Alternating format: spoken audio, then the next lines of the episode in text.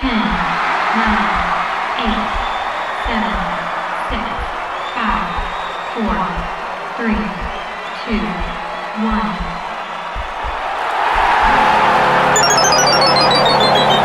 Game over.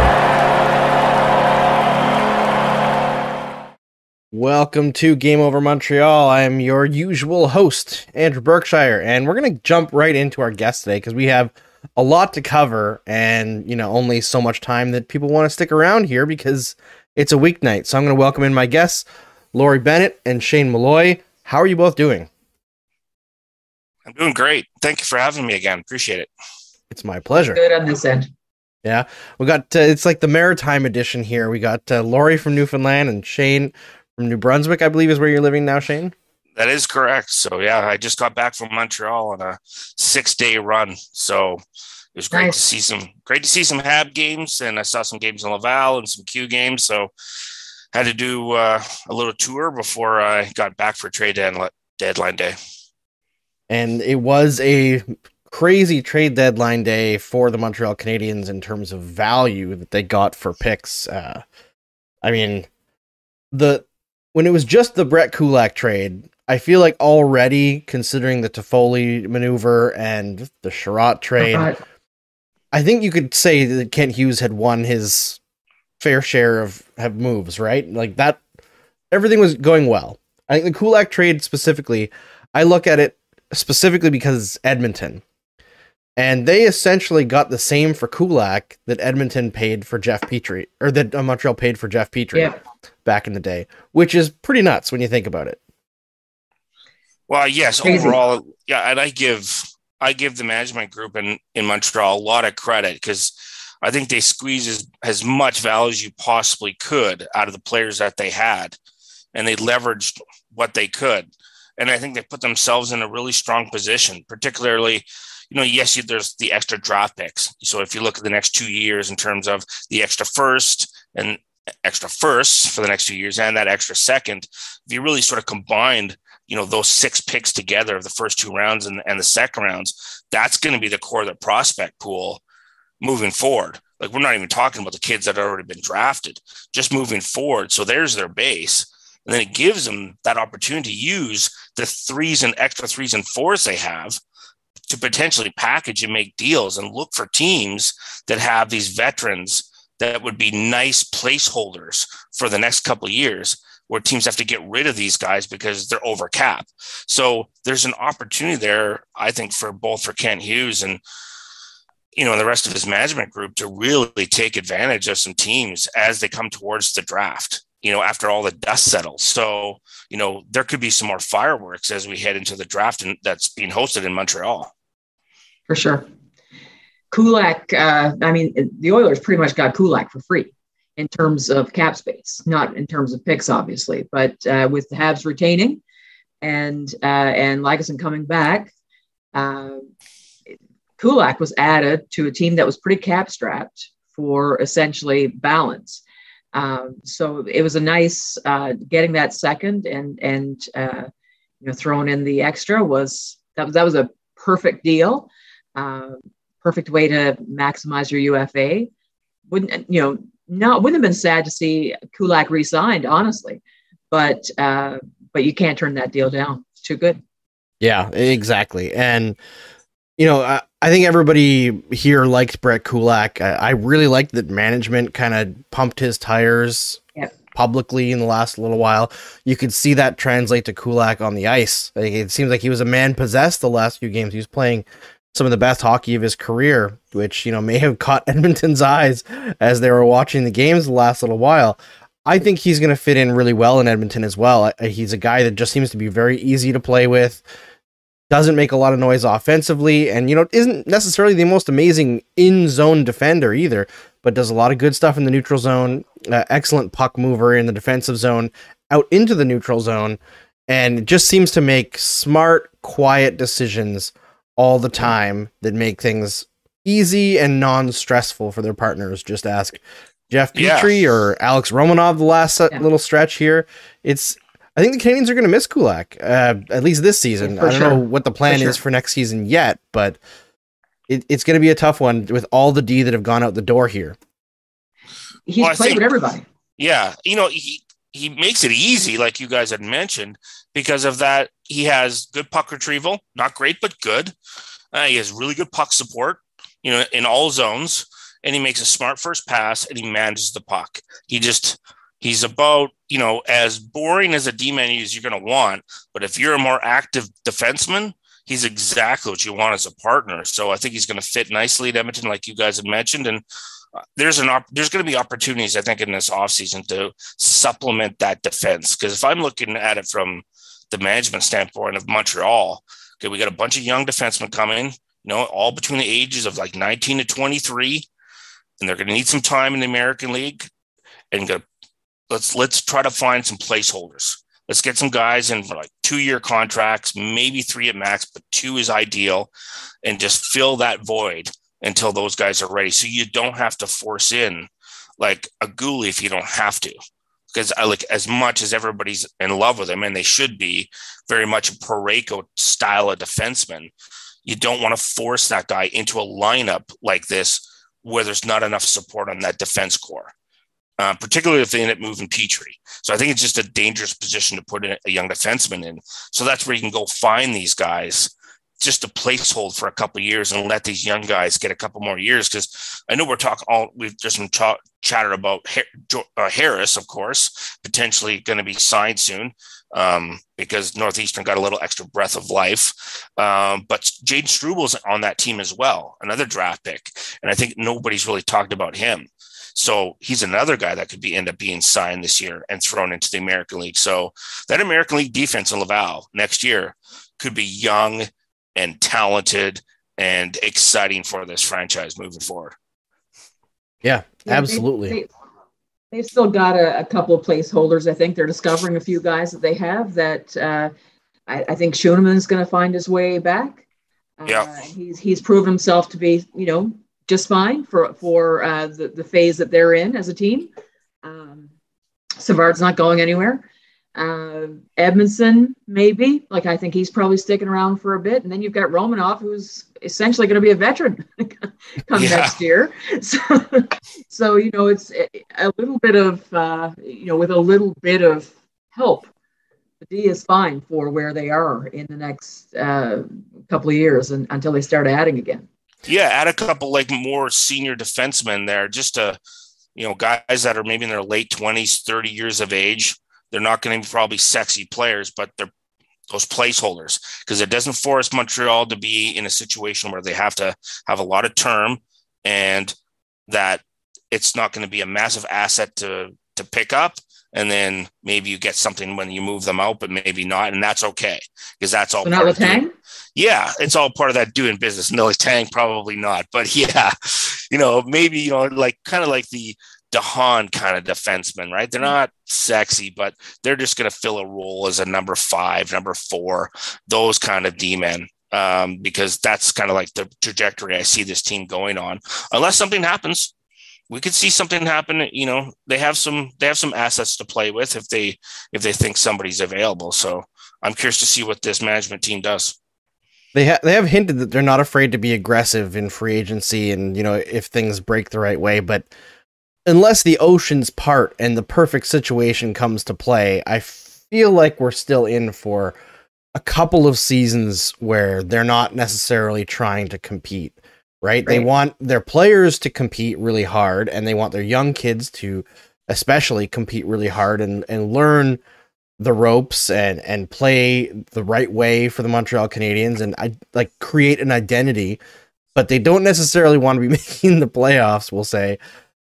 I think the whole Petry thing. I was talking to a friend of mine during the game, and he was like, "Yeah, you know, these guys, they might uh, they might be a playoff bubble team next year with how St. Louis got them playing." And I was like, once they move Jeff Petry in the offseason, I think you're gonna have a bit of a wake up call of how weak this defensive core actually is. I do think Schueneman has kind of come in and been the Brett Kulak natural replacement, but there's still like you they didn't replace Shea Weber. They're going to lose Jeff Petry again. Those are their two best guys. And as much as I don't think Ben Chiarot is a great player, he's still been a top four defenseman for this team for the last several years.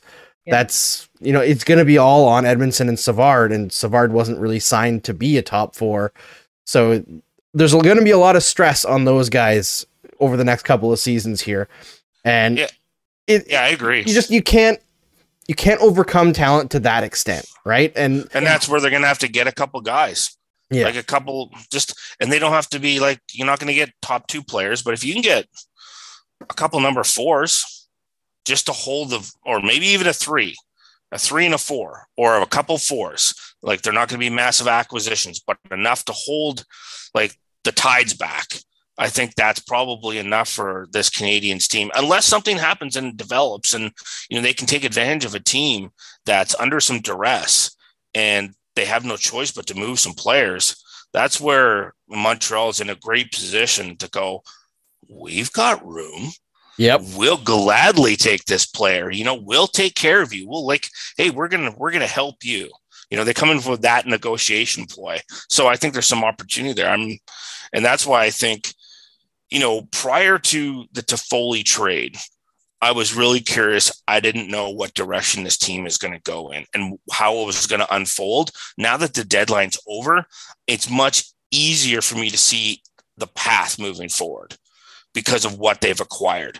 Okay, here are the here's some Yeah. pieces, and now they're starting to move some pieces around the chessboard in terms of a rebuild.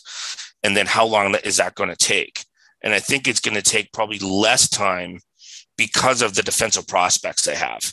If the, if they were more loaded on the offensive side, then I would have said, okay, this is going to take longer because you really need the D. It's much easier to find the young skilled forwards, and they don't take as long to get into the NHL. But D, you got to be careful with. So I think they're in a much better position than they were. And when we first talked, uh, we were like, you're like cringing a little bit. Ooh, this could be an ugly kind of turnaround. But I'm much more optimistic about where they are currently at this time. yeah. I, I think that's where everybody's opinions, I believe, outside of the people who are very upset about Artturi Lehkonen, which I understand. And there was a comment here asking if I'm as upset as they are about Artturi Lehkonen leaving. And listen, I said that I would prefer them keep Artturi Lehkonen as a guy that helps the transition into the next core. But when you see the return, because we got to talk about that next. Speaking of defensemen, it's a natural transition and Yeah. defensive prospects. When you see the return that the Montreal Canadiens got for Artturi Lehkonen, there's no way that Kent Hughes could have said no. Right? It just it doesn't make sense for them long term for the franchise to balk at that. And like Kent Hughes said, up until 1 p.m. today, the plan was to keep him, and then Colorado came with that offer. So I know that uh, Shane, you've seen a lot of him. I've seen some conflicting information. Uh, a friend of the show, David St. Louis, who works for Elite Prospects, I believe, uh, said that he was not a fan of his progression so far since his draft. But then I've seen a few folks say that his progression in his draft plus two year has been really good in the American Hockey League. He's scoring a half point a game. So Shane, who is Justin Barron, former first round pick of the Colorado Colorado Avalanche, now the primary asset in the return for Art, Artturi Lehkonen? So, especially people who are based in the in the queue and watching Q games more uh, regularly than others, he can be a bit of a polarizing player going into his draft year from that standpoint because he was drafted high in the queue. There was expectations, and there was some stumbling along in his first couple years with Halifax. Fully admit that, but I think what I think some people have missed was is I think they underestimated his hockey sense. Because what he was a victim of of trying to do too much. And they i think they i think some people interpreted that as a lack of hockey sense. And sometimes when you get caught doing too much he reminded me a lot in this similarity to Damon Severson in his draft year. So Damon played for the Kelowna Rockets, and the Kelowna Rockets were notorious for playing their top four D heavy, heavy minutes. So by the time February hit, Damon Severson was playing 25 to 30 minutes a game, and he was done by the end of February going into the playoffs. He was spent. And I remember hanging out with the scouts, and majority of them were like really down on him, except for one, Glenn Dirk, who was a longtime scout for the New Jersey Devils. He goes, Nope, this kid's going to be a second pairing D. And these are the reasons why. And he's burnt out mes- mentally and emotionally and physically. He's done. They ran him out of gas. And I thought Barron went through some similar things in his draft year.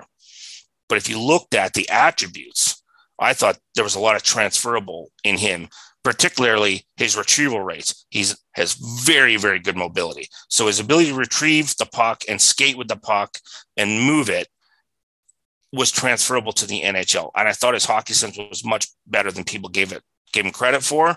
So as I look at him, and then you look at his game as he transitioned into American League, a 20 year old coming into the American League as a defenseman, that's a tough gig. Yep. That is not easy. The American League is a meat grinder and they chew up young defensemen. So, based on what his production is, not just production, but then watching him play and having conversations with Brian Willsie, who's their director of player development in Colorado, and then as long with, and I had conversations with Craig Billington, their assistant GM, who runs the Colorado Eagles. They both said that his transition was very, very good. To, in some cases, impressive for a young 20 year old. So, what I project him to be is a three, at worst, probably a four as a defenseman. And then when you're drafting a defenseman in the first round, you're drafting a guy that you project is going to be a three or higher, or you're not drafting him in the first round. That everything else goes into the second. So, you know, based on the conversations I've had, what I've seen, um, I think he has he has such really strong mobility, and he has good hockey sense. It's not great, but it's good, which is why I wouldn't project him any more more than a three. But if you have a guy like Artturi Lehkonen, who's a good third line player on your team, but you have the opportunity to get a potential number three D man, you don't even blink. Right. You just Plus go, a second you. round pick. Plus a second round pick, you say thank you and you hang up the phone. Like you don't even like ask for anything more because it's too good to be true in that respect. I understand what Colorado's doing and why they did it. And it wasn't that they didn't like Justin Barron, they did. It's just that they're gunning for the cup and the Yeah. West is much easier than the East. So I understand why they're doing it. So if I'm looking at it from a fan perspective of the Montreal Canadiens, I'm really happy with this deal. Now, don't expect him to be this right away. I'm talking about in his core prime years. Yeah. So the kid's 20, going to be 21. So I'm I'm talking about, you know, 24 to 30 that's his core going to be his core years. He's still going to need a little bit of time to get up to that point but i would be very happy if i'm a montreal canadiens fan. So when i saw that come on over i, I mean i sent you a message right? Because i'm like okay this is this is exactly what they're looking for. It's that added piece along with with Kaiden Guhle that they need on the top part of that defense core for those prospects because you have Jordan Harris and and, and Jayden Struble coming and cross your fingers that Josh Brook can stay healthy. You know, maybe Norlander and you know Clegg and Fairbrother can kind of be that you know five, six, seven in that range, six, seven, eight. But you know, there's some pieces in there. Like, do they have a number one defenseman in this core? No, but I think you can build a really good core with threes and fours, or mostly threes. So, you know, they might get lucky in the draft and we'll see what happen over, happens over the next two years. But, you know, those players are a little bit farther away as well. Yeah, absolutely. And I think this also tells you like if you look at the trades that Hughes has done, I think first of all, the credit has to be given that like uh, I forget who said it earlier today, but they were saying that uh, Hughes sets a price and he's not going to negotiate essentially. Like he, he Yeah. publicly said what the prices were going to be and he held firm until teams buckled or he just didn't make the trade. And I think as a new GM, that is incredibly strong behavior to send a message Well- across the league. And like maybe it won't last forever because eventually Well, you well, do he- have to he- give up somewhere. Yeah, He's an agent, right? And the fact is, he he didn't have to make that trade for Lehkonen. right. Exactly. So it's either you give me give me what I'm looking for, Yeah. or we're going to keep him, and I'm good with that because I think one of the the big mistakes I've seen with general managers who haven't had a lot of experience, maybe in practical business world of negotiating a lot of contracts, is it's okay to walk away. It's okay. Yep. But you know they really feel that coercive pressure, so they feel like they have to do something. If they're not doing something, they're not moving forward. And sometimes the best play is to do nothing Yep. is what we have is what we need right? And like you trade away a player then you all of a sudden you turn around and like god i need that player again. Well maybe you shouldn't have traded him in the first place. So i think obviously from that standpoint you know ken is you know he's negotiated so many contracts and other opportunities for his players, I don't think, you know, that type of negotiation is going to be an issue for him at all moving forward and maybe his strongest asset. Yeah, I did. There was a funny quote going around that one of the GMs that Kent Hughes was talking to on deadline day said that uh, after he's been an agent for so long, like, oh, now you care about the salary cap. Yes. yeah. now it matters. Now it matters. But if you look at the type of deals that Kent Hughes has been looking for or completing, everything essentially has been a pick and a prospect. So they want a, a, an asset that they have control of choosing, and then they want an extra prospect to add to their pool. It, none of them are like grade A number one blue chip prospects, but all of them seem to have seem to be players with potential that they feel that they can develop and mold into something. Yeah. And I know we've talked about this exhaustively on this show the lack of player development under the previous regime. It seems like Hughes and Gorton, or as Laurie likes to call them, Hugo, are putting a lot into the idea of building a real player development program and having the confidence in taking players from other systems and saying, listen, we think we're going to get the best out of them. And you see that with, uh, was it Smilanek? Is that how you say his name? Smilanic? Smilanic. That's how you say yeah. it. Smilanic. You see it with uh, Emil Heineman. You see it now with uh, Barron. I'm just struggling to keep up with all the trades. All yeah. these players that have come back, they're really trying to. They're filling the cupboards at like both short term and longer term, which is something I find you can see the plan kind of formulate and take place. The age range of all the players that they're acquiring, they're looking at about three years from now is when the first group of prospects is going to start making an impact. And then you've got the draft picks that are going to be a year or two or three years after that. So they're kind of setting the table now for what they're going to be in, in years three through seven, we'll say, of the Hugo regime. For sure. And they, what, it, and I agree. That that's that's the piece that I would say with with them is um, you know if, if there's a description that I would put on them that I that I haven't been able to say for the last ten years is is the deliberate picture um, and and actually, I think you saw uh, Friedman say it, where he said he gets what he wants. He sets a price and he gets what he wants, or he, or doesn't make the deal. I actually wrote the same thing on Sunday, but I doubt that Friedman stole it from me. But it's you know there's there's something to be said for. Uh, you know, it, it, becomes a you know it's it's a style that's become apparent very quickly. We didn't know much about Hugo going into this trade deadline, but there was Toffoli where he said starting price was a first round pick, and he they they saw that uh, Smilanic kid that they wanted. They knew when they wanted, and that's what they got, and, and two more pieces. And then they they said that he wanted for for Chiarot, he wanted not only a first, he wanted a first in 2023, and that was the starting point, and he got it, and he knew the, the other kid coming back.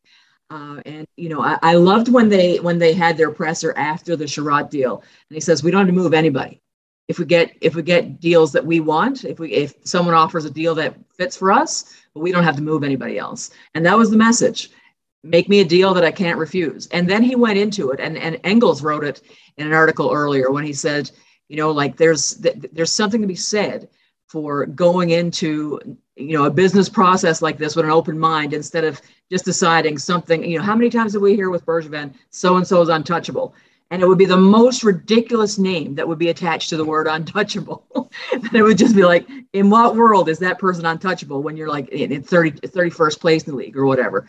Uh, but with these guys, it's, you know, they, they went in open minded, but with no need to do anything. And they got their, they got great deals out of it. And there's, if you're criticizing what happened today, you're, you're, you're missing the plot. I, I think they act like entrepreneurs, honestly like there's opportunity and we're going to take it we can take advantage of it or we don't have to and we can walk away. Here's our strategy our overall vision. This is what we're looking for in terms and like and like you spelled it out really well andrew in terms of we're going to get a prospect in that 20 21 year old range and we're going to get a pick and they're going to be a couple years behind them two to three. So we can like slowly like there's always going to be a push from below but as an entrepreneur, you have that opportunity. It's like you have an overall strategy, but it allows you to pivot when market change. And when opportunities present themselves, you're not stuck in that mindset. You're not caught by dogma. It's the one thing in, in a conversation I had briefly with with Kent is that I got the impression that he wasn't someone that was going to get caught by dogma, being trapped by some, you know somebody else's thinking, and that we're going to treat operations, hockey operations, like an operations department, yeah. like an actual business, because that's right. what it is yeah. right? I, I like it. I I find it comical when people say, "Oh, you mean the business side or the hockey side?" I mean, and I say, "Oh, you mean the business side," because they're both business. It just operations. They just. I think the worst thing that ever happened to hockey operations is the word hockey in front of it because it's not treated like operations right you're it's yeah. still strategic management it's still performance sure. management right yeah. so it's you know i it's a for me even though i'm not a montreal fan at all, I find it refreshing to watch this whole situation unfold because I find it an interesting case study of strategic decision making processes as it plays out in real time.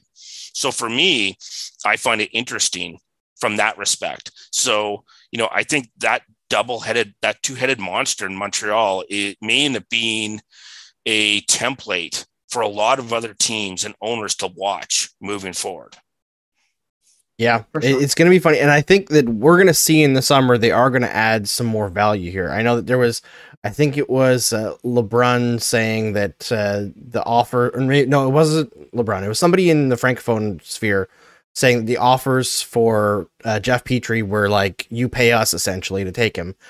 I think come summer, that's not going to be the case. Uh, when there's a little bit more freedom of the cap, you know, you can figure out a situation for Jeff Petry. I don't think they're going to get a huge haul for him because he has term left, but since Marty St. Louis has been here, he's been pretty much the same Jeff Petry as before, just without the offense because he's not playing on the power play much. I think they're going to still get uh, something for him. And one thing to look out for, I know that Kent Hughes mentioned it today, was they're looking to trade Shea Weber's contract with the way that that contract is structured and how there's only $6 million left on it, but there's almost $8 million a year left for four more years, I would not be surprised to see a team like the Arizona Coyotes, who are cash yeah. poor but want to make the cap floor, pay a significant amount of assets in terms of draft picks to acquire that contract, which would allow them to essentially yeah. skirt the salary cap floor. And and they can get away with it because they've accumulated all those seconds and third round exactly. Picks, right. So then that means you can turn around. They can say to Montreal, okay, well, we don't want to give you the like the top end of our second round picks, but maybe we'll give you a, a bottom end second, like a low second, or maybe like a low third. And for for Montreal, those are just the additional assets. Like yeah. e- even if you get thirds, those are the ones that you package together. Yeah. yeah. those are the ones you package yeah. together to potentially get a couple more veteran defensemen to insulate until these young prospect defensemen are ready to go. Because if you look at and and Andrew, you and I talked about this prior, is understanding what the percentage chance of these draft picks in the third round can to actually turn into NHL players. It's really actually quite low. So when you understand the value of a draft pick in terms of its percentage chance of playing, then you can turn around and actually say, well, let's utilize these for bona fide NHL players. And people may turn around and say, well, the guy's only a f- number five defenseman, or maybe he's only a number four. Why would you give up those assets? Well, I mean, you might have a 30% chance of getting that player anyway in the draft. And that may take five years to get him to turn into that player. So, or more, or more, right? You know, and that's a perfect example. There was like some m- multiple players that have taken five to seven years. Anytime I had Jarmo Kekalainen on our show, he's like five to seven years, like unless you're an outlier, it's just those that's the way it is. And if you want to look at historical data, it'll tell you the same thing. And so I went and did it, and he was right. And that's just the way it is. But you can really leverage the, those third and fourth round picks. So if they can get some little bit of asset out of moving Petry, and then take that that cap and then go after some veterans, I think this I think they don't. They just don't want to put their young players, particularly their forwards and their defense, into a situation where they're just getting bombarded every day, like Arizona, just getting hammered and taking these, and or in a situation like Buffalo, where you don't want such a negative, awful situation of constant losing to infect the room and in and alter the the chemistry and the culture that's being rebuilt there. So I think you just don't want to deter what you know Marty's doing in the locker room with his players. Yeah, Hughes said that he, he felt optimistic that they could get something done with Weber. And really, they don't they don't need a haul for Weber. They don't need to get anything for Weber. They need to cap space from Weber and to be free from that. And, Yes. and in some ways, come summer, in some ways, you know, something similar can be said with Petry. I suspect they might have been able to move Petry at the deadline if they'd take back another crappy contract, maybe. And, and you know, and maybe get an asset along with, but in order for, for another team to make it work, they'd have to, you know, uh, take on a really bad contract. And and you know that doesn't serve the purpose for for the Habs that that they'd really like to have served. If you're losing, uh, if you're losing Petry, you want something coming back that's much the same, which is unlikely at this stage, or you want the cap space. And you know, if they can get an asset in there as well, but I think I think the biggest haul on uh, where Petry's concerned is if they're able to move him and not be stuck with too much of a return in terms of cap space, they can actually gain some significant cap space in moving.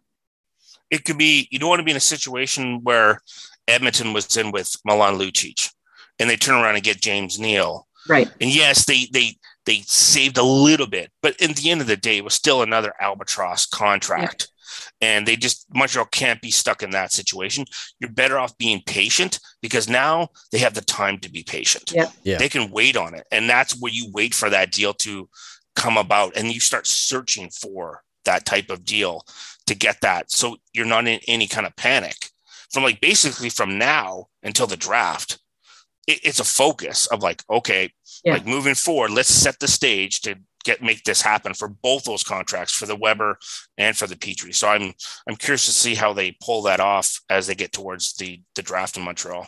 Well, and I think we should also say, like, as much as taking back Lagesson uh, helped facilitate the deal for Edmonton for for Brett Kulak, uh, taking back a body who can play in the NHL on defense while you're losing Value. all these Yeah. defensemen, like, and it's a player who, if they, he doesn't play 18 games, there's only 19 games left. It's probably pretty unlikely that he plays 18 games. Is an unrestricted free agent at the end of the year, so they don't have any attachment, right? They're they're not stuck with the player that they took back.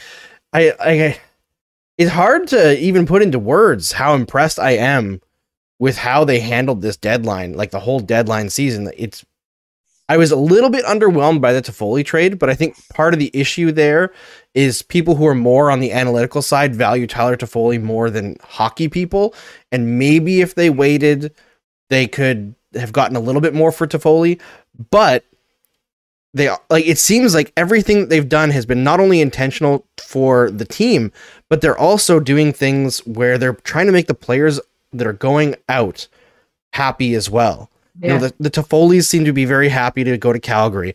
Uh, sending Andrew Hammond to New Jersey so he has a chance to Yeah. play more NHL games this season. And him saying on the, in the press conference like, "Yeah, he's earned more NHL games. I don't want him to go to the American Hockey League." Stuff like that where every player that they talk to who's leaving the organization, Ben Chiarot's currently able to practice in Brossard until Right. he joins the Panthers when they're here. All these interpersonal decisions just speak as such an excellent manager. There's no bridges burnt. Nobody's upset. And not everybody is going to be, you know, a direct thing that comes back, but word spreads around around Yeah. the league, Players right? talk. Yeah, players, Players talk, talk. all the Yeah. time. And I just I look at what's professional. being Yeah. built both in terms of assets and in terms of personnel Culture. management and culture. It's a very bright situation for the Canadiens. Yeah. The way Ben Chiarot talked when he left in particular, I noticed, and he was just, you kind of felt a little bit that he was sad to, you know, he's, he's, he was happy to be going to a, a playoff opportunity, but you could tell he was sad to, that he was leaving at the end of what he knew was going to be a good turnaround. Uh, had had nothing but good, and, and like you know, he was a Bergevin, Bergevin man. Like he was brought in by Berge, and he, you know, had nothing but good to say about him as well. But you know, and and he was leaving by the hands of the new management. But he uh, he had nothing but good to say about them, and and saw a really strong future for the team, and and spoke so highly of the kids there, and and you know the, the plans that were in place going forward. That eh, you know, as Shane said, that spreads. It just it's just a culture of being professional and not having nonsense floating around you and, and people griping about you know silly things that have unfolded that and and Montreal has had a few of that and not just under Bergevin's time. Like there's there's a few stories over the years of of just unprofessional things that have unfolded that they can they can stand to clean up a little bit from. It's it's it's nice to see. Remember the first time I came on Andrew we were talking about culture and like organizational legacy. And you know from an outsider's perspective when I think of the Montreal Canadiens you know I think of Jean Beliveau. So when you're trying, when you're conducting yourself, if you're within that organization, like anytime you speak to somebody, anytime you have like relationships with somebody, if you're working for the Montreal Canadiens, the first thing in your mind should be, what would Mr. Beliveau do? Because he should really like the way he treated other people should be part of the the culture of how you treat people right? There are certain people within your organization that is a legacy that bring that forward. It's it does, and it go, goes from one generation to another generation, and sometimes you sort of stumble and forget that. But from an outside perspective, and sometimes sort of you, you miss, you forget about it when you're inside the organization. But any person I spoke to, like, what do you think of like the Montreal? What do you, what do you think about when the Montreal Canadiens and how they do things? It's always generally classy and they think about Jean Beliveau. So, you know, it's just something that the organization can attach itself to. Like when in doubt, like conduct yourself like Jean Beliveau. To me, it's, that like it's that a good matters. tether. Yeah, Yeah. because it, it's your it's your anchor point. That is like you plant a flag, and this is who we are, and this is why we do things. And you know, if you want to come and join us, you're more than welcome. But this is how you're going to behave and this is how you're going to treat people and this is how you're going to conduct yourself in this organization. And when you do that boy do things good things happen to you because you attract really good people and the people that are there will break their back for the organization player staff like it doesn't matter because they know that they're doing something that feels valued right? And you may not win but boy, you'll enjoy being there. It was it's kind of like the Detroit Red Wings back in like when Mike Ilitch took over the organization. And you know, Jimmy Devellano came there and they just started changing things. And Mike and you know, and, and Mike Smith and, and then Smith Smith came in and then Kenny Holland and they just things changed. And it was all about like, you know, treat people great. Mike, you know, and Mike Ilitch and and Marian his wife were kind of that rock and that's, you know, I think Montreal kind of forgot about that a little bit. So, and they have an opportunity to like reestablish that again because it didn't go away. It just sometimes you sort of forget who you are when it's it's a crazy situation, pro sports, right? And you're get caught up in things. Just don't forget who you are. I mean, Absolutely. I'm not a Montreal fan, but I have ultimate respect for the organization because of what they've done in the past. And I will like we we should also say like we are also in the kind of like the honeymoon period for this new regime. Obviously, for sure. there will Sure. be mistakes in the future because nobody's perfect. Everyone's gonna make them, and of course we will strive to be fair when that happens. But it is good to see direction, vision, clarity being laid out before us as people who follow the team, as for people who are fans of the team, all that. It's all good news. But I suppose we should also talk a little bit about the game because we can't focus all on trade deadline. Uh, this was a game, I think my main takeaway from this game is that eventually Suzuki and Caulfield were going to have a bad night, and this was it. They they did not have a great night tonight. They've been absolutely dynamite essentially the entire time under St. Louis. But I, I think one thing that I noticed when St. Louis came in is Suzuki was no longer necessarily always the tough minutes matchup guy. They kind of moved that onto Lehkonen, and then he was freed up a little bit to play with Caulfield.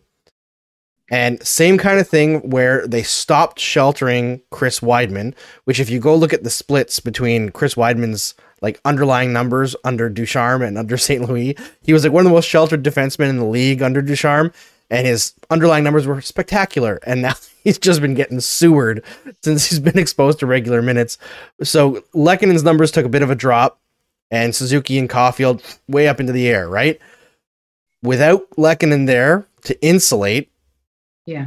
you know, they're getting hurt a little bit more. And against the Bruins team that is deep and has some excellent defensive forwards, it seemed like they didn't have too much air to breathe out there. And obviously, they still got to overtime, but the Caulfield Suzuki miscommunication comes back to haunt them. And Brad Yeah. Marchand is Brad Marchand.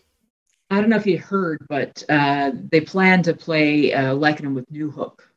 Uh, so uh, speaking of sheltering and, and giving kid, uh, kids some support, right? Just uh, Makes sense. it just Yep. just a brilliant brilliant thinking right away you can see the, the the wisdom in that but one of the things that uh, you know talking about what they might do in the off season in terms of adding or whatever you know the, the thing that becomes more and more apparent when you're watching the habs right now is they need another center behind suzuki that is mature and and can carry some of those minutes um, maybe Dvorak becomes that i don't know uh, but you know right now you've got Dauphin and uh, Evans and Poehling when he's healthy, who you know are all kind of uh, you know Dauphin is probably your 13, 14 uh, on a good night.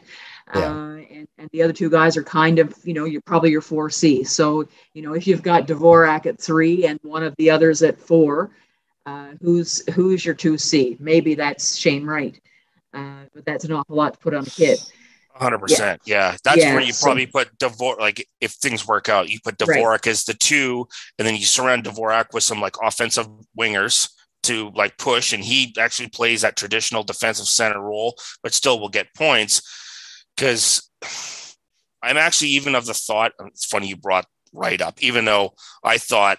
Savard's sick backhand was going to make it, was going to turn the turn that game around because that was nice That was, Uh, That was really nice. nice. it was really nice. Like I actually jumped out of my seat a little bit. Oh, look at look at David Savard, right? Like He like, does oh, that. He- he's done that like once in a six or seven does that. times. Most Yeah. of the time, it doesn't lead to anything, but eventually he got rewarded. That was really nice to see in his first game back, by the way. So Yeah. credit to Da- I mean, David I, Savard. I'm gonna I'll drop this bomb for you guys this right way, just in case Wright comes to the Montreal Canadiens.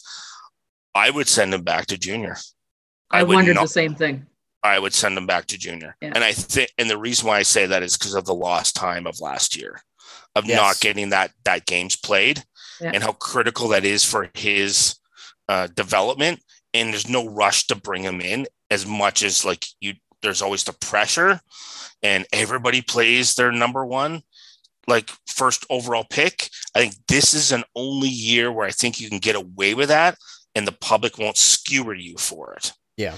Um, Yeah. but this Shane Wright, don't listen to the detractors. This kid is a strong two-way, serious hombre. Like he is, re- he's like all business. Um, my old co-host Russ Cohen did an, a really great interview with him, and he came and Russ isn't rare. He's rarely that impressed because he does lots of prospect profiles, and he was impressed with just the kid's mentality and his emotional control at that age. And he goes, "Oh, don't worry about it. I hear about all the stuff that's being talked about me, and it's okay because it doesn't matter because He's it's able not to tune it out. That It- it- that's we real said good it's for the not- Montreal market. I'll say that. Yeah. Right. It's not Yeah. important because you know I'm like it's just a process. Like Yeah. he's a process kid. It's kind of like I know it's not doesn't sound very exciting, but that's how he's going to get through. Um, and I, he's not going to be a dynamic player, but he's a guy that you're going to want as a, like a top top two center going in the playoffs. Like he's you're going to want him. So we're, we're it'll be curious to see what happens uh, with Montreal. It's great that Montreal like potentially get the first overall pick and then they're hosting the draft. That's fun times. That's so a fun time. Yeah. yeah, In, in regards to Suzuki, Sarah Y brings up a good point here. She says the next 20 games can't go fast enough for him. He's tired and- and he's taking therapy days, skipping the optional skates. He's played every single game for the last three seasons. He has to be wiped out. He is the only Canadiens player who didn't get Yeah. COVID this year, which is Yeah. crazy. Uh, also, over the last several, like the last stretch of games here, he is playing a ton of minutes. He played over 20 minutes tonight. Uh, last he didn't play as much against Ottawa, but he was like 22 50 against Dallas, Yeah, 23 27 against Philly, 23 That's 42. going to add up. Like Yeah. eventually you get tired, and especially as we mentioned, a guy with no insulation yeah, now, right? Like he's behind him. asked to do everything. He's the number one pick from the coaching staff in every situation. He's not going to be amazing every single night. I'm not. I'm not trying to make excuses for him. It's it's just reality. Uh, Hey, the other game. teams are good too. That that's right. Other teams have great Yeah. players. He's facing like Patrice friggin' Bergeron. I know Bergeron's getting old, but he's still friggin' incredible. Yeah, So they they need they need to bring in another center this summer. I, I like that's that's do. my my take on it. That Yeah. they need to bring in another, even if it's a short term uh, guy who you know if he's not you know absolutely brilliant. Like I think a guy like Trocheck, you know, not not the guy that you want to uh, be. You know, eh, he's not necessarily a guy you choose if you're going on a cup run. But for uh, you know someone who can fill in in the in the two C two three C hole, however you want to split that between him and Dvorak, and give whoever they draft some time to develop properly. Um, I, I don't, you know, like that, that's just one idea. There's, Or they there's a could, few other guys. right. I mean, they, or they could end up doing it similar, like they have, they go find somebody similar to Dvorak Yeah, in that skill set, and you have two guys who can just insulate in that. You don't necessarily have to have. I, I think sometimes we get caught, and so do teams get caught in that traditional roster construction model of one, two, three, four. yeah, yeah, And I think in some cases, depending on how you construct your team, it's actually it can be outdated. Like, why couldn't you potentially have two number two lines and two number three lines instead of having a one, two, three, four, where it's so t- like look at the Maple Leafs and that ridiculous top heavy you know three guys they have and how it's such a detriment where what i trade off like what is that? 30 million dollars? Would i rather have six forwards at 5 million apiece than those three guys? I think i would actually I mean, I think I'd think- want to keep Matthews. yeah okay maybe that. I think he's probably maybe worth about keep like matthews 15 or 16 million a year. right Tomorrow's I mean, it's just, the error it's just- there. it- just in terms of its like the, the value Yeah. of what you could bring to your organization in terms of like just rolling lines and not having some like punching bag fourth line or a punching bag third pairing D. I just, I don't know. I I think Montreal is in a really interesting situation because they have the opportunity now to do anything with their roster. Yeah. Like they really do, Yeah. especially once they move Weber and they move Petry. They can, they got a lot of options on the table and they don't necessarily have to follow a traditional model. They could change some things up. Um, because I'm not entirely convinced whether Shane Wright is the traditional like like offensive juggernaut number one center. He might be more of, and I'm not saying he's going to be this player. I'm just saying stylistically. So don't message me and yell at me. Like the Jonathan Toews style of 65 points a year, I'll but take is, that. is really strong two way Yeah. and like brings all these other other attributes to the game. And I'm willing to sacrifice the 15 points or the 20 points for somebody who can bring 70 points a year, 65, 70 points a year, but takes care of all the other things and allows more offensive zone starts for a guy like Suzuki. Yeah. And can carry a bit of a load that way. See, that's where that balance comes in. So Yeah. you're looking at sort of a roster construction instead of like the fantasy hockey mentality of trying to get the best slam the best players in. And because that doesn't always work. I mean, otherwise the Edmonton Oilers would have won multiple cups with all their first overall picks and their first round picks that were forwards. Just didn't work out that way. Yeah, of course. I feel like if the Canadiens had essentially Jonathan Toews in his prime alongside Nick Suzuki, a lot of people would be real happy. We'd be okay with that. Yeah, I don't, think 100%. I I'm don't now- think once anybody'd again, be complaining. I'm not saying he's going to be Jonathan Toews, so don't Right. yell at me, right? Because they get freaked out. But stylistically, I actually see a lot of comparables that way in terms of the weight, um, right place. Yeah. Well, I think even if you had like Jonathan Toews minus 20%, say, I think Take that, it. like, I don't think Toews really had a second line center of Nick Suzuki's caliber, and he won three Stanley No. Cups.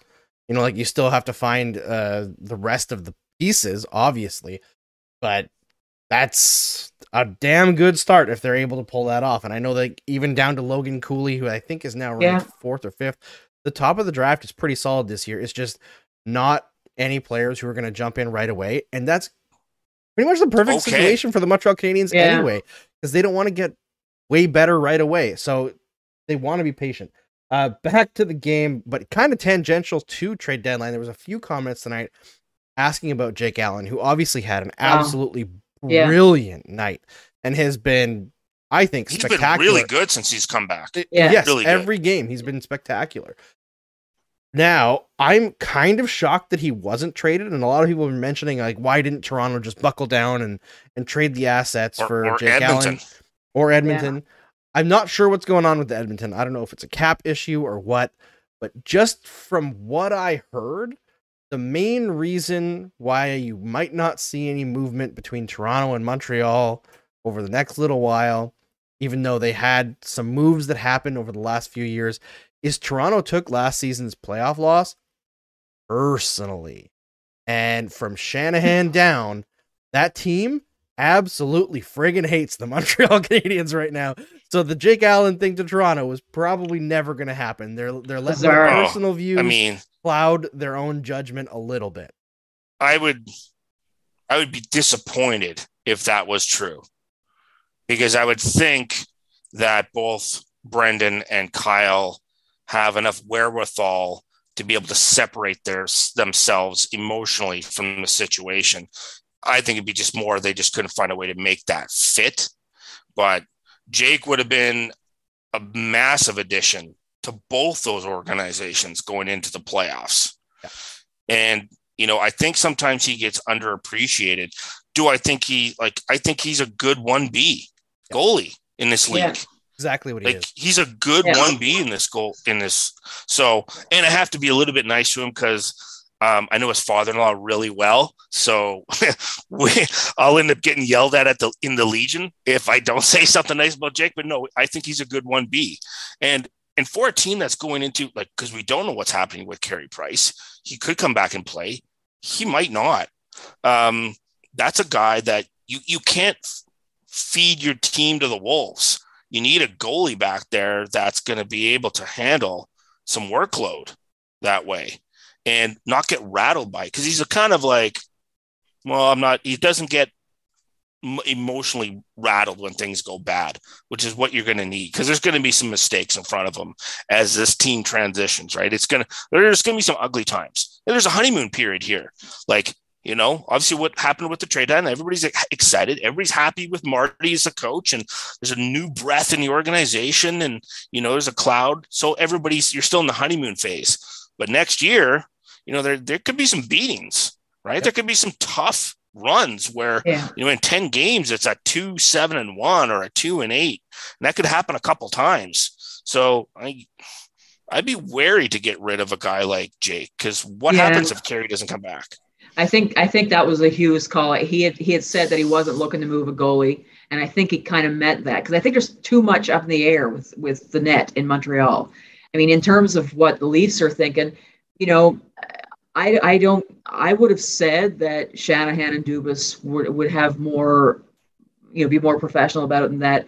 Dubas in his post uh, deadline presser today, I thought was a little edgy and uh, was was probably a little more emotional than we've seen him. Uh, I think he would have liked to do more. If that's, I mean, like there wasn't one deal the Habs made today that the Leafs couldn't have benefited from. Yeah. Everybody the Habs moved today, the Leafs could have used. And if if that's where they are, that they're uh, they're thinking, you know, Lehkonen would have looked really good in the bottom six on that team. Um, you know, they could have used Kulak. They could have used Hammond for God's sake. They like, you know, right now their their situation with the net is not, you know, but Dubas is not concerned. Um, I, there's something not quite adding up with the situation in Toronto. Yeah, I, I know that he was really upset about uh, the whole conversations with Chicago being leaked. Oh, Yeah. with Kyle, Yeah, yeah, Kyle was. Davidson. And Yeah. now I would, in my conversation was with Kyle Davidson, so I've spoken to him at length uh, multiple times. I would be surprised if that it leaked out of him. I'm I would be more say it's leaking out of agents and I know a lot of agents, and you know they have their own best interests and their players' both interest. And you know, look, favors get paid out Yep. to to media members, right? You scratch my back, I scratch yours, and sometimes you got to like as an agent or a media member, you you know, you got to pay your bill when it comes in, right? If you make those kind of deals, so um, you know, being around the industry for 22 years, um, I probably could write five books on things I'm not allowed to say. Um, and then, you know, there is once in a while where you have to trade information because you owe that person, you know, what do you got? I feel like there's another side to it as well that, and Shane, you can correct me if I'm wrong here, but with the Blackhawks negotiating with multiple teams for the Fleury trade, and I know that Fleury nixed trades to other areas and essentially was only going to go to the Minnesota Wild, but in order to negotiate, there is a chance essentially that Davidson could have said, well, these are like the teams that are knocking the door on Fleury, so you got to pay up. And then someone in another organization could have leaked that the Leafs didn't Yeah. because like let's Yeah. face it i i think that there's this notion in toronto that other teams should do the leafs favors. Like teams used to do favors for like the blackhawks when they were doing their cup runs giving them cap space for free and they seem to kind of do favors for the lightning too. But like the leafs are the bad guy. Let, let's all like we gotta recognize that right? Like, they they're the ones with all the money who try to kind of hoard everything and the fact that they can't get over the hump i think most other teams in the league really greatly enjoy that and enjoy Yeah. twisting the knife like you see the sateri uh claim on waivers today Yes. and people Yes. were laughing their butts off on twitter i don't see what arizona necessarily gains from that i know they had a goalie injury but they could have promoted They- somebody within the organization they didn't need to do that i think they did that because toronto signed him Well, and and Dubas was pissed, right? Like Yeah. he was he, he in his in his presser he he he dwelled on the whole number of waiver claims that the Leafs have experienced this year, as though it was a big conspiracy, it, a little bit like the Habs uh, conspiracy about refing, right? Uh, you know, like the way he talked about it was a little bit bizarre. That you know, like we, you know, we're we the players come here and we show them off, and then you all take them from us on waivers did like was there anybody on the planet who thought that that goalie was making it to the Leafs? Like it was just it was just set up for someone to claim him. Um, I was waiting for Edmonton to claim him. Uh, Yeah. Right, you know, like it, there, there was there were there were teams for whom that made sense to do. Wouldn't It's surprise it's me. it's an a- it, Yeah. look. Goaltenders are commodity. It's an Yeah. asset. It's a free asset. We're going to add him to the organization. Like you're in Arizona's situation, it's all free money to them. Yep. So why not claim them? Like if I Yeah. was in Bill Armstrong's situation, I would have claimed him too. And Yeah. it had nothing to do with Toronto. It's just like, wait a minute, you're giving me a free asset, somebody who can be a number three goaltender or a backup in a pinch for me. Done. yeah, Thank you. Come Yeah. again. You know, I don't I, I don't see the problem with that. And then, you know, the Kyle Davidson comment, all I think that was not that'd be more outside of Kyle Davidson then you know, I don't I would be shocked if that was leaked by Kyle. Like based on the conversations I've had with him, and he's been in the industry for like a decade. So he knows better not to do that. And I never got the impression that that would be something he would do. So I don't think it was him. I would be shocked. I think the main takeaway is we need a Kyle versus Kyle steel cage match in a barn, the barn that uh, Brian Burke rented for him and Kevin Lowe to fight in way back in the day. I know that's probably a reference that's a little bit dated for our audience here because it's I can I, can uh, see that. Oh, I'm uh, I'll, I'll be a commentator on the side. Yeah, That'd be great. Yeah. Oh, yeah. live play by play. We're I getting can- some yeah. wrestling. I mean, you no, know? uh, we're just we're just obviously kidding, but I mean, it's just um, that'd be the you know, skinniest have- cage match in the history of the planet. If no kidding. Fit through the slots in the steel. they didn't falling through the cage, they're so skinny, the two of them. Oh man, that I mean, hey, I'm all for GMs, you know, giving it to each other a little bit more publicly because I think the league is overall a bit too soft on each other. I, I feel like nobody wants to do things like Yeah. uh, well, you, sign you gotta offer deal. You gotta right? deal with each other. You do, Like, you Yeah. have, but you it is have to- also a competition. yes, but you. I mean, the other thing is, it's also you may not be long for the world in terms of your job, right? Like, look at tenure. So if you make it five, seven years, and then you get axed, you're looking for another job. If you make enemies of the majority of the GMs, you're unlikely to get one of those senior advisor positions, right? Until you find yourself another job. So that matters. Plus, you got to deal with people. Like you can't afford to be a jerk and like piss off, you know, three quarters of of of the league because you just get a reputation Yeah. and no one wants to deal with you. And I've heard of GMs that that's happened to, and they're not GMs anymore, and they will probably never be GMs again. Are they So- special advisors? No, they are no longer special advisors either, right? So, you know, um, and I tease the guys who I know that are special. Oh, you're a special advisor.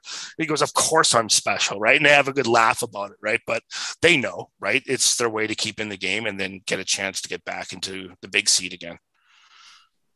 Absolutely. All right. Uh, was there anything else that you guys wanted to talk about with this deadline? I know there's been a few comments about this Dadonov trade between Vegas and Anaheim. I don't know if we really have time to get into the nitty gritty of that, but there seems to be some shenanigans going on that Dadonov had a no trade clause, but the papers on it weren't filed. I don't know if it's the agent or the team responsible for that, but if it's the team, that's hyper Well, no, no, that's sketchy. that's no, no, that's the team's responsibility. It's not the agent's responsibility. The, the team has the paperwork on file, and that goes to central registry. So the team, so Vegas signed a contract with a no trade clause, but never filed the no trade to Central Registry for Dadonov, Maybe, and then they traded him without his approval. maybe that is what I'm That's not a clear of now. huge allegation, right? Like, Like 'Cause that's- I don't see because I don't know because yeah, like it is the team's responsibility to have that on file, and that goes to central like NHL Central Registry because NHL Central Registry is the judge, jury, and executioner of all acquisitions in the league. And if you don't do it right, they will like give you the big red rubber stamp and veto. You don't get to do it. So, and they follow the letter of the law. So I'm curious to see how what like how this sort of kind of like comes apart to find out what's going on because if it is on the team side, um, that's a big clerical error yeah. on so their this is on on yeah. this is from Elliotte Friedman. He says there were some rumors, I heard them too, that the deal for Dadonov and more between Anaheim and Vegas was not in the queue before 3 p.m. Eastern time. Uh, and would and neither of them would be eligible to play this season. That's not correct. They can play. He said on Dadonov's no trade, apparently his no trade was not officially submitted, thereby making him eligible to be moved anywhere. It's infrequent, but it does happen. The most recent known case is Patrick Berglund, who, in case anybody forgot, when he was traded to Buffalo, it wasn't very long after he just He up and retired. to yeah, Yeah, he refused refused to to, play. report. Uh, he was very upset about that whole situation. And Friedman just updated four minutes ago that this trade is now officially in dispute. This is absolute mayhem. I feel Shane, do you know offhand if there's any recourse for Dadanov if the team legitimately messed up and didn't file that no trade clause, but he signed a contract? Now I have uh, I have the binder here of um, the collective bargaining agreement, but I don't think we have enough time for me to rifle through that and then read it through and Yeah, give you that. give you my legal interpretation of what that is. But I do read through those clauses on a on a, pretty regular basis, just out of sick curiosity. So there could I, I think the any uh, the player association would certainly look into that and make sure if the, he had any kind of recourse but i'm not sure how this is going to play out right I mean, would the trade not be nixed if he, if he was? I, think, so. it i think it would be veto but then what happens with Dadonov is he goes back to vegas I'm like oh you Hmm. wanted to get rid of me and now like i'm here you know what i mean it's just like well Yeah. yeah i mean it's not awkward for him with his teammates because his teammates will understand, but it's just awkward with the management. Like now, management's got to go down and like Kelly's got to go down there and explain himself, right? If it's if it is that, so we don't know yet, right? So there's still some there's some missing information, um, and I'm sure by tomorrow we're to get like full information. But it is to me a once again an interesting case study of you know if this is if this is true, make sure you do your paperwork. You know. Yeah. I I mean, I would imagine that this kind of thing, and I, I honestly never heard that this was the situation with Berglund until today. Maybe I just wasn't paying enough attention when it happened. But I would imagine that players and agents specifically who see this kind of thing happen would not be that happy to deal with that team in the future, right? Well, well, I'm, I'm really, asking. I, I'm asking who's responsible for that. Somebody Yeah. in Vegas is responsible for filing. Usually, it's your assistant GM that's responsible for your negotiations and cap, and they're res- they're responsible for filing to Central Scouting. Uh, not for Central Scouting, for NHL Central Registry. Um, excuse me. So that's their responsibility. It may not be uh, like yes, the GM at the end of the day has full responsibility. He's the general manager, but there is somebody who's delegated to do that paperwork and file it properly. There's the paperwork piece of it, and and somebody dropped the ball on the filing. But the reality is, the crowd uh, setting up the trade had to know that they negotiated another deal that had a no trade in it, and yet you're marching on like it's. Well, I'm, yeah, you know, I know. You And know. if you're trading a player, usually the agent is made aware. Yeah. Usually, the, the agent's made aware. So if that enough, agent should have been made aware. And then Marc he Andre Fleury say- is saying, "Excuse me, I wasn't." Yeah, it's just like, hey, by the way, you know, like he isn't like, what are we doing? Like, we haven't submitted our teams if there's a no trade in that, right? Or there's maybe it was limited. I don't know what the clause was. So that's a whole nother factor. Like, could have been 15 teams, 10 teams, five teams. We don't know. But if you're the agent, you're involved in that. Okay. Oh, here's the, here's the submitted teams that he will or will not go to. Yeah, I don't, I don't, I don't know. But I, I, I tell you, absolutely wild. tomorrow, like it's gonna be that's gonna be the first thing I'm interested in. It's Yeah. gonna, no, it's gonna like okay, how what happened here? And Yeah, like I mean, my it- question is, in a, if a team acts in this manner and like say it's even if it is a legitimate mistake, you still made the trade, knowing there should have been a no trade clause, and basically ignored it. So you're taking advantage of this mistake. Like obviously there was no league recourse against the St. Louis Blues, but like shouldn't a team be fined for acting in this way? Or like it just Well, it I mean, makes I like sense. I'm not.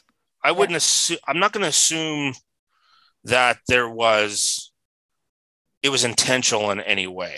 It simply could have been like it could be Negligence. something as easy as like you didn't know or like you had totally forgotten or like you know Yeah.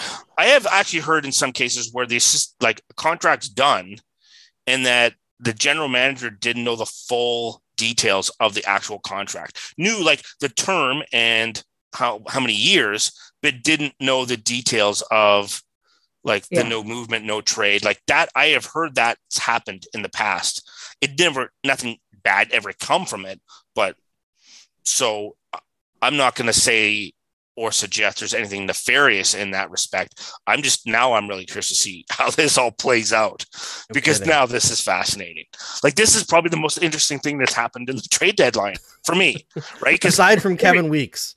yeah, Kevin Weeks and his crazy backgrounds, like Yeah. sure, you know, like you know, garbage can on the head. Good for you, buddy. Like I appreciate that. Like that was entertaining. But you know, every trade, I like. I don't know. This is like since I've been doing this, this is like my twenty second or twenty third trade deadline. So they've all kind of blurred into one, right? Like just like the drafts. Um, but when something like this happens, then it takes you know it takes notice. So I mean, because if- it's so if- unusual. if the league lets it ride, what's the why would a team bother honoring no trades? Well, I mean, the league will.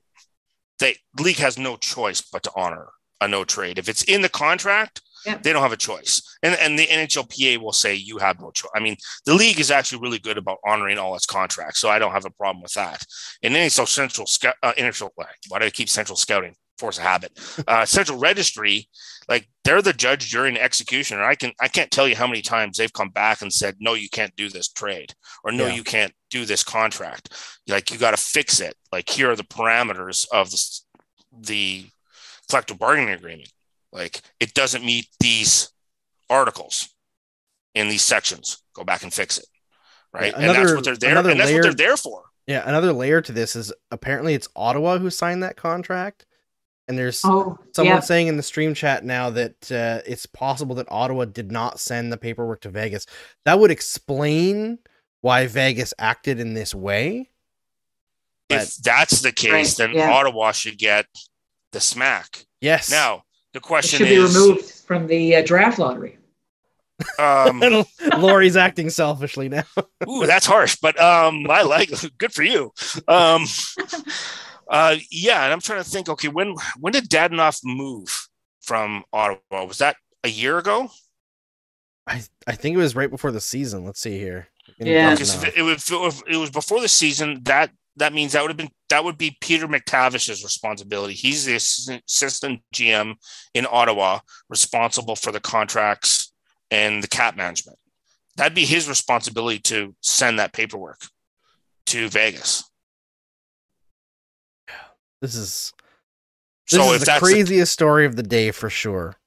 oh, now I'm now now that there's like another party involved, another team, this just makes it even more interesting. Like like a, a series of like of mistakes. It's like the guns of August for hockey, like misunderstandings and mistakes all the way through. Right. So and now it didn't cause any death, but it certainly has caused amusement for the three of us and This- everybody else. the Senators traded him to Ottawa, or the Senators traded him to Vegas on July 28th. So it was not a free agent signing by the Vegas Golden Knights. Ottawa did sign that Hmm. contract. So there is a a very little bit distinct yeah. chance that this is actually the Ottawa Senators' fault. And we've been ragging on Vegas for no reason. When when was Pierre McGuire hired? Um, I think but that's around not the his. Re- no, no, that's not Pierre's responsibility. He is apparently the VP of um, player development or Yeah, it's player senior development. VP yeah, Yeah. senior VP of player development. Now, that's a title. Um, no, it is Peter. It, it is Peter MacTavish that is responsible for uh, the salary cap and contract negotiations. So that I'm I'm assuming either himself or someone underneath him would have been responsible for sending that paperwork along to the Vegas Golden Knights. If that is the case, so if that's how it all mess. played out, boy, that's interesting. It'd And be way more entertaining if it was Pierre McGuire's fault. I guess. I mean, poor Pierre. Don't pick on him. I like him. Um, I get, I like. Pierre. Actually, he's pretty funny. Um, so, but you know, he's easy to pick on, and he admits it. Um, so yeah, I think this is going to be a. I, I'm not sure how you untangle this in terms of who's responsible. Like Vegas has some responsibility, of course, but so does Definitely. Ottawa, right? Yeah. If that's if this is how it all played out, right? Both parties have some responsibility um, in that. And the other thing is, if I remember correctly, those that contract would have been an, under file with Central Registry because they have a co- they have copies of everybody's contract. Should be. Yeah. So It that was signed in been their- 2020.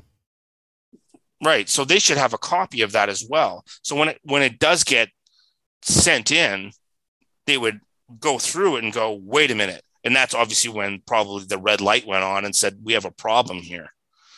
Um, and then sent it back. So I, I think I read that they couldn't find the contract. And so they That's- had some of the that's- delay was tracking down the contract, and then they discovered, oh, there's a no trade, and yeah, I think So they that's couldn't find it. could Vegas Central couldn't find Registry. oh at Central Registry they couldn't find it. I, I read that somewhere. I don't know how accurate. Wow. is. It's gonna be If like tomorrow morning. He's a UFA. Yeah, See if if that's the case, I'm like, well, all the contracts should be digitally like copied Searchable. Yeah, it should be and easy. searchable like in in a file that is for that team only and then you have the hard copies as well to back it up and you have multiple hard copies just in case and you have the digital copies backed up in three different Yeah. places so i mean like that you can't find it um that would be like if I'm in the NHL head office, I'm knocking on their door uh, going, "What do you mean you can't find a contract?" Yeah, that's Like, like, that's colossal what- failures at multiple levels. Yeah. Right. I like I'm, I'm now I'm even more curious to see how this plays out. Um, not that I don't misplace things, but you know, obviously that's you know, misplacing my keys and misplacing a contract is two different things. Yes, very different.